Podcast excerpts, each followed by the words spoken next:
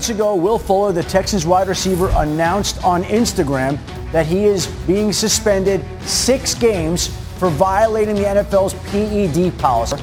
And the suspension extends into next season as well. Will Fuller's 2020 season is over, and he's also going to miss a game in 2021, which could be for the Houston Texans or more likely for someone else. And welcome to another episode of the Turn Up for What podcast, talking your Houston Texans straight from the Great British Isles. Just a quick express edition this week. I just want to talk a bit about the PEDs and the two players that this team has lost. I think first and foremost, the two players are the best at their position at wide receiver and cornerback with Bradley Roby. And as it relates directly on the field as we travel to Indianapolis this week, is that we have no one else to play at corner. Roby was the only guy who could hold in man coverage, and now we've lost that ability. So you've got to hope at this point now, surely John Reid gets some snaps. The rookie's not played all year, bar the first half in Kansas City with a forced suspension of Lonnie Johnson when he didn't, well, he used social media prior to the game and didn't follow team policy on that. So the the issue is, I think, really for the Texans here is, you know, you've got a chance to play John Reid. I think you maybe be careful with him and and and not necessarily play him outside, but you there is a chance there to see what this guy can do. He was described as a five year veteran by Anthony Weaver in the off season, but yet we've not seen him on the field. So hopefully this team can can work its way out at corner. Now wide receiver, the the position group change in a matter of weeks is dramatic when, you think of Randall Cobb's on IR when he hurt his toe on that touchdown against New England, um, so he will not be back maybe for the next Colts game. But he's out, and then Kenny Stills um, is gone. And I think you know I talked about that with Mike Meltzer the other you know a couple of weeks ago. The theory that Kenny's head wasn't in it. I thought it was clear from the sidelines that he didn't want to be there. The way he was kind of walking around with a baseball cap. You know the the body language, the facial expressions of players that are injured are are one of disappointment because they want to be out there in the field. And that was clear. Kenny didn't want to do that. He didn't want to be here. And Aaron Wilson, Houston Chronicle, was quoted on their podcast saying that he didn't want to be here dis- despite or or in, inclusive of the fact he wasn't getting any snaps. He still didn't want to be here. And that wasn't the main driving issue. And I don't think he wanted to be here all year. And I think O'Brien missed a trick there at the start of the season where after the arrest it could have been an easy out from we could have cleared seven million from the salary cap and said, Kenny, I think it's best if you sit out this year. If you're thinking about it, we support you, rather than trying to, to convince the guy to play. Now the guy hasn't been picked up on, on waivers. We do not save that two million that was still out, and now we're short of a wide receiver. So therefore, we only have Brandin Cooks at the minute, second seconded by Keke Coutee, who's not played a lot of ball, but you can play. And then perhaps your third wide receiver. I don't even think about Isaiah Coulter at this stage because he wasn't even active on on Thanksgiving. Steven Mitchell was. So there is a you know there's a thought that Steven Mitchell, who didn't play a lot of snaps and famously came in for Stills injured in the London game, tripped and fell when it was just a floated pass for a sure touchdown to go and take the lead against Jacksonville in the first half.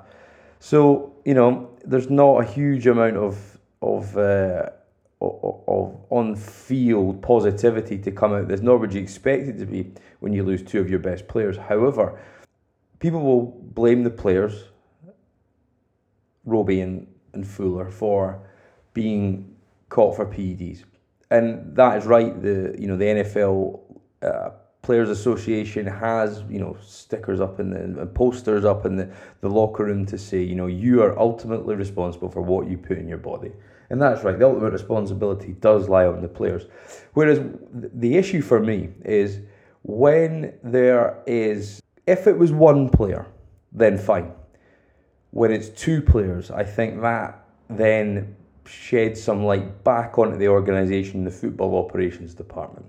Now, they've officially been put on the suspended list. There's yet to be any clear statement or condemnation from the team when that will happen or if that will happen in an effective manner. It will remain to be seen.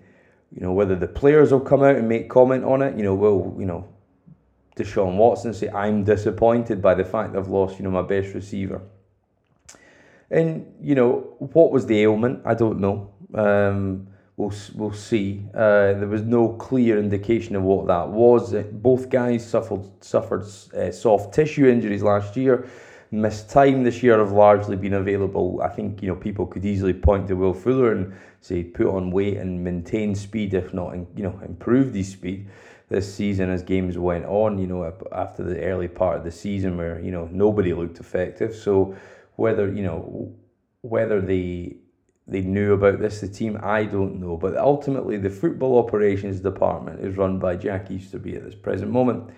And will anybody in the building be accountable? I don't think they will. In a normal circumstance, you think there'd be an investigation. What happened here? Why did these guys take this? Uh, take these supplements and why did they not check with team doctors you know why are we not closer to our players as people you know and so I think that's born out of the the hard love coaching that O'Brien, you know, put in, and I think there's still an element of that in the building because it's still the same coaching staff. But I think you know these are twenty something millionaires, and they do need a bit of guidance. And I'm not trying to absolve them in any way, but I think if it was, you know, if this team was run impeccably in all aspects, then you could say, yeah, it must have been a blip on the radar. These two guys have gone off piste, taken something from said doctor you know, off whatever highway, and uh, and it's helped them avoid soft tissue injuries. Now, the problem is for these guys if they are to be caught again with this, it's a 17 uh, game suspension. I think you've got two very different, interesting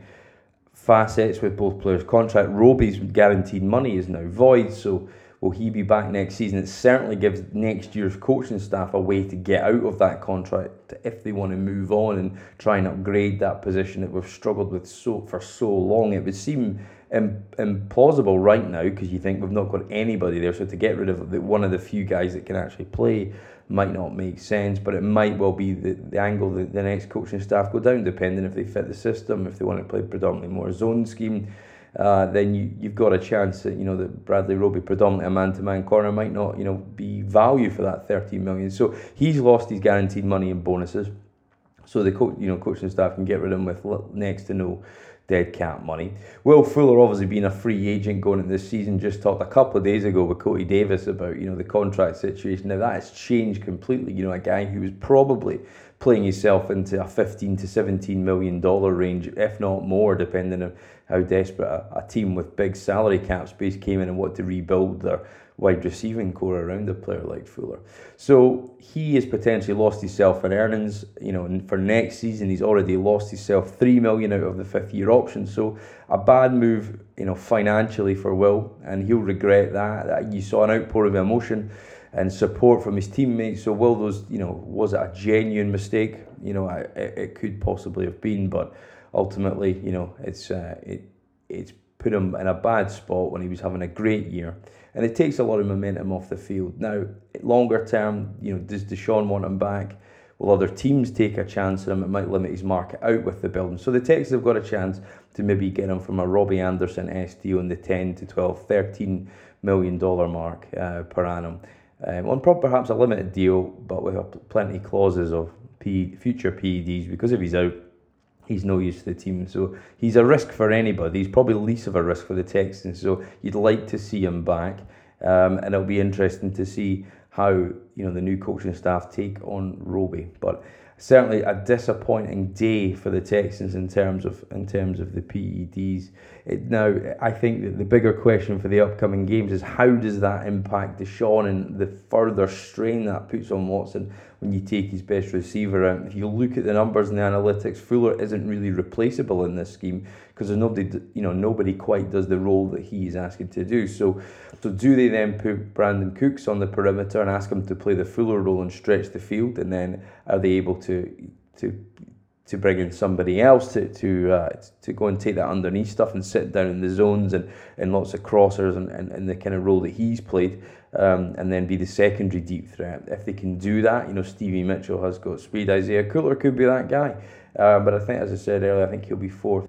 He'll likely be fourth on this depth chart. So the Texans need to find a way to get their tight ends involved, to change the offense, to finally force perhaps Tim Kelly to use the running backs in the passing game, both of what Duke and David excel at. So hopefully there is a change in the offense again, but it'll be have to ask to be evolved. It will have to ask to improve itself mid-season again, which is not easy.